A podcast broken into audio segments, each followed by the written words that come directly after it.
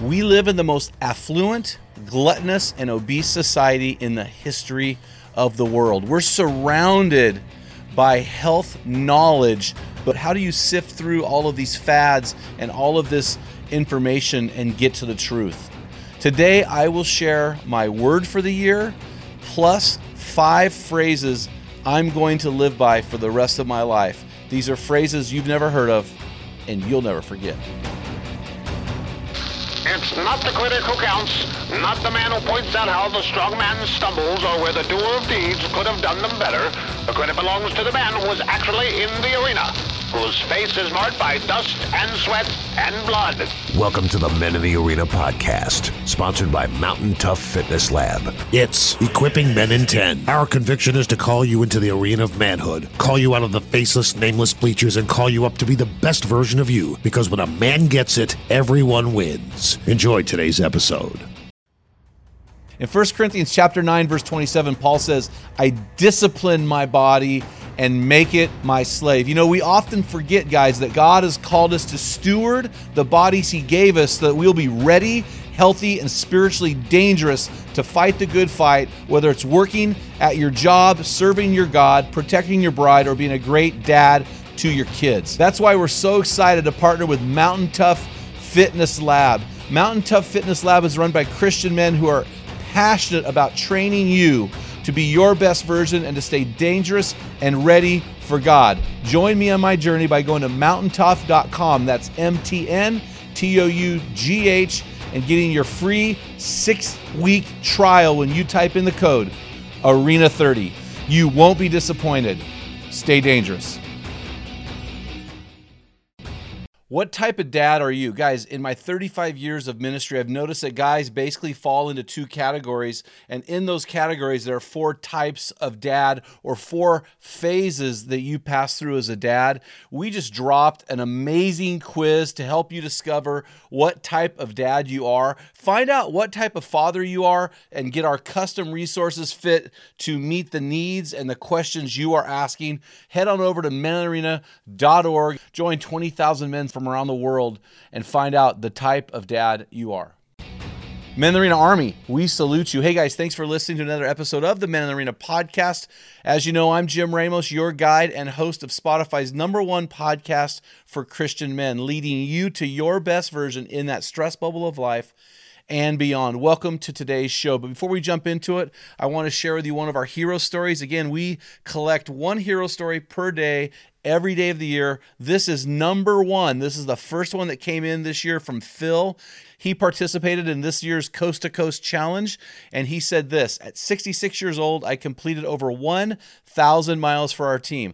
I've been writing notes in a journaling Bible for my seven grandchildren, and so far have completed two out of the seven. This is my legacy for my kids and grandkids. I'm gifting every grandchild with one of these journaling Bibles that has my notes written throughout. Phil, thanks so much for writing into us. Hit us up at men arena dot org with your physical address. We want to send you some swag to say thank you. Hey, guys, again, thank you for helping us through your sharing and your subscribing to triple our podcast audience this year. I want to jump into the meat of the podcast. We are uh, at the beginning of a new year, and I love to set goals during the new year. And one of the things I usually do is I often, I don't always, but oftentimes I have a theme or a phrase or a word that operates as my theme or word for the year. Last year, my theme was clean the cup, which comes out of a verse in the Bible where Jesus spoke about cleaning the ins- outside, but not the inside. This year is the first time in my marriage history that my wife and I have chosen a word together. So we are doing things personally to uh, spend less money so that we can invest more of our budgeted money into this one word. Uh, my wife is making some sacrifices so that she can invest into this one word. I am making some sacrifices so that I can invest into this one word. And together we are conquering this word together. And the word is body. So we are working together. We have some very specific goals. I have some very, I have some smart goals. They're specific, they're measurable, they're attainable, they're reachable, and they're time sensitive that surround, that revolve around my body and its health. And I'm not going to share this one particular goal to you. It's very personal. And if I can hit this goal in the next year, I will shout it from the rooftops.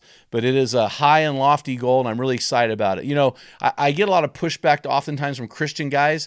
You know, you know, gluttony seems to be, obesity seems to be the acceptable sin in the church. Nobody talks about it. Nobody, you know, we don't, we don't, um, you know, pastors aren't hindered uh, from being hired if they have this obvious uh, issue. It's just something we've come to accept. And I, I struggle with that because First Corinthians chapter six, verse nine, nineteen and twenty says, do you not know that your body is, now this is in the context of sexual immorality, but it's also in verses twelve through fifteen, woven in there this concept of what you put into our stomachs, what we, we ingest with food and drink. And so This context, this contextually is accurate uh, when Paul says, do you not know that your body is a temple of the Holy Spirit who is in you, whom you've received from God, and that you are not your own?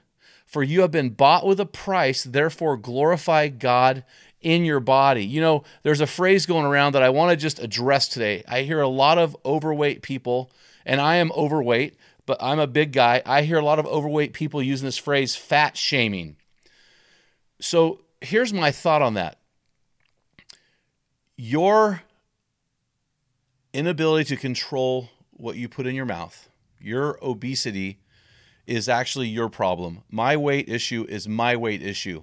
So this fat shaming is another way of people to displace blame that should be on themselves to other people. Instead, we all should accept responsibility for our actions. I don't even know why fat shaming is a term. I, I just don't know what it is. If if you are ashamed of your weight, then do something about it. But if somebody's putting that on you, that's still on you to accept what they're putting on you or not. So let's be better than that. Let's accept responsibility. So I'm accepting responsibility for my body in two thousand twenty-four, and I've done that with five phrases and five areas. Now, these are phrases you've never heard of. Maybe you've, maybe you've never heard of them. But they are phrases that you will never forget. These are phrases that I've been repeating over and over. I've cre- I've committed them to memory, and I'm going to explain the phrase and the word associated with the phrase and what I'm going to do with it in two thousand twenty-four. A lot of, some of these things I've been doing for many, many years. I'm really going to dial in the focus a little bit. The first phrase I want to share with you is this. Sugar is poison. By sugar, I'm talking about simple processed sugar. I've been looking for thirty years. I've gone through every fad diet you can imagine. I've spent way too much money on, on diets that lost weight and I gained more of it back. So I've been digging into, okay, what is the truth here? What does my body really need? And I discovered something, that when I eat certain foods, I get I get congested, I get phlegmy. When I eat certain foods, I wake up the next day, my joints are sore. When I eat certain foods, my stomach becomes distended. And I've realized that these are what I would call inflammatory foods. So I have uh, gone on to, I've uh, done some research, and I actually, on the Mountain Tough Fitness app, uh, I, they have a, they don't, it's not a diet plan. It's not an eating plan. It's not a fad diet. They just are very strong proponents of this anti-inflammatory diet. So I am, I'm all in on this thing. Well, I'm not all in. I'm about ninety percent in. And I am committing myself to avoiding at all costs, to the best of my ability. See, I'm hedging a little bit because I'm a big guy, right? I've got eating issues, that I'm going to avoid inflammatory foods. Inflammatory foods for me are uh, processed wheats, soy, corn, these type, some some uh, uh, dairy products. These things really do not do my body well, and so I am going to do that. The other thing I'm going to do is I'm, and I've been doing this, I've been sleeping so good lately because I'm not eating two to three hours before I go to bed. Gives my body time to digest, gives my body time to rest. And one of the things my wife noticed is I get up two or three times a night to go to the bathroom. And it's because I drink about eighty ounces of water at night. I just drink so much water. So she said, hey, you need to cut that back. So I've cut it down substantially to about thirty-two ounces of water a night, and I'm just sleeping through the night, and it's been glorious. So those are some of the things I'm dealing with. I know water is not poison, but this, I'm putting the sugar as poison under diet, and so water comes under that for me as well. So the next phrase I want to share with you is this. Sitting is the new smoking. So Uh, as you notice, I'm standing up, and which is kind of nice because my desk no longer works. It's always in the standing position. So I will stand and work probably six hours a day. In fact, I find my mind getting tired because my body, the standing actually creates more energy for my body and my mind. But but because sitting is the new smoking, I've decided two things. I'm going to stand up and work all day, and I've decided to start smoking cigarettes.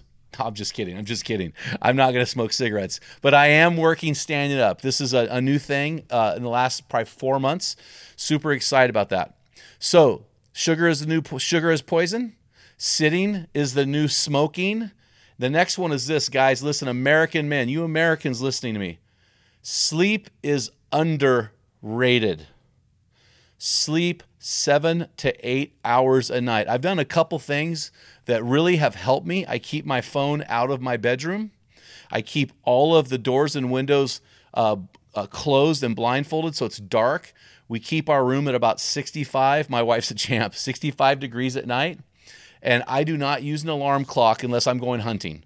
Other than that, I wake up when God wakes me up. So I get consistently seven to eight hours a week. Seven, I consistently get seven hours a night of sleep. When I was a young man, I used to brag about how little I slept.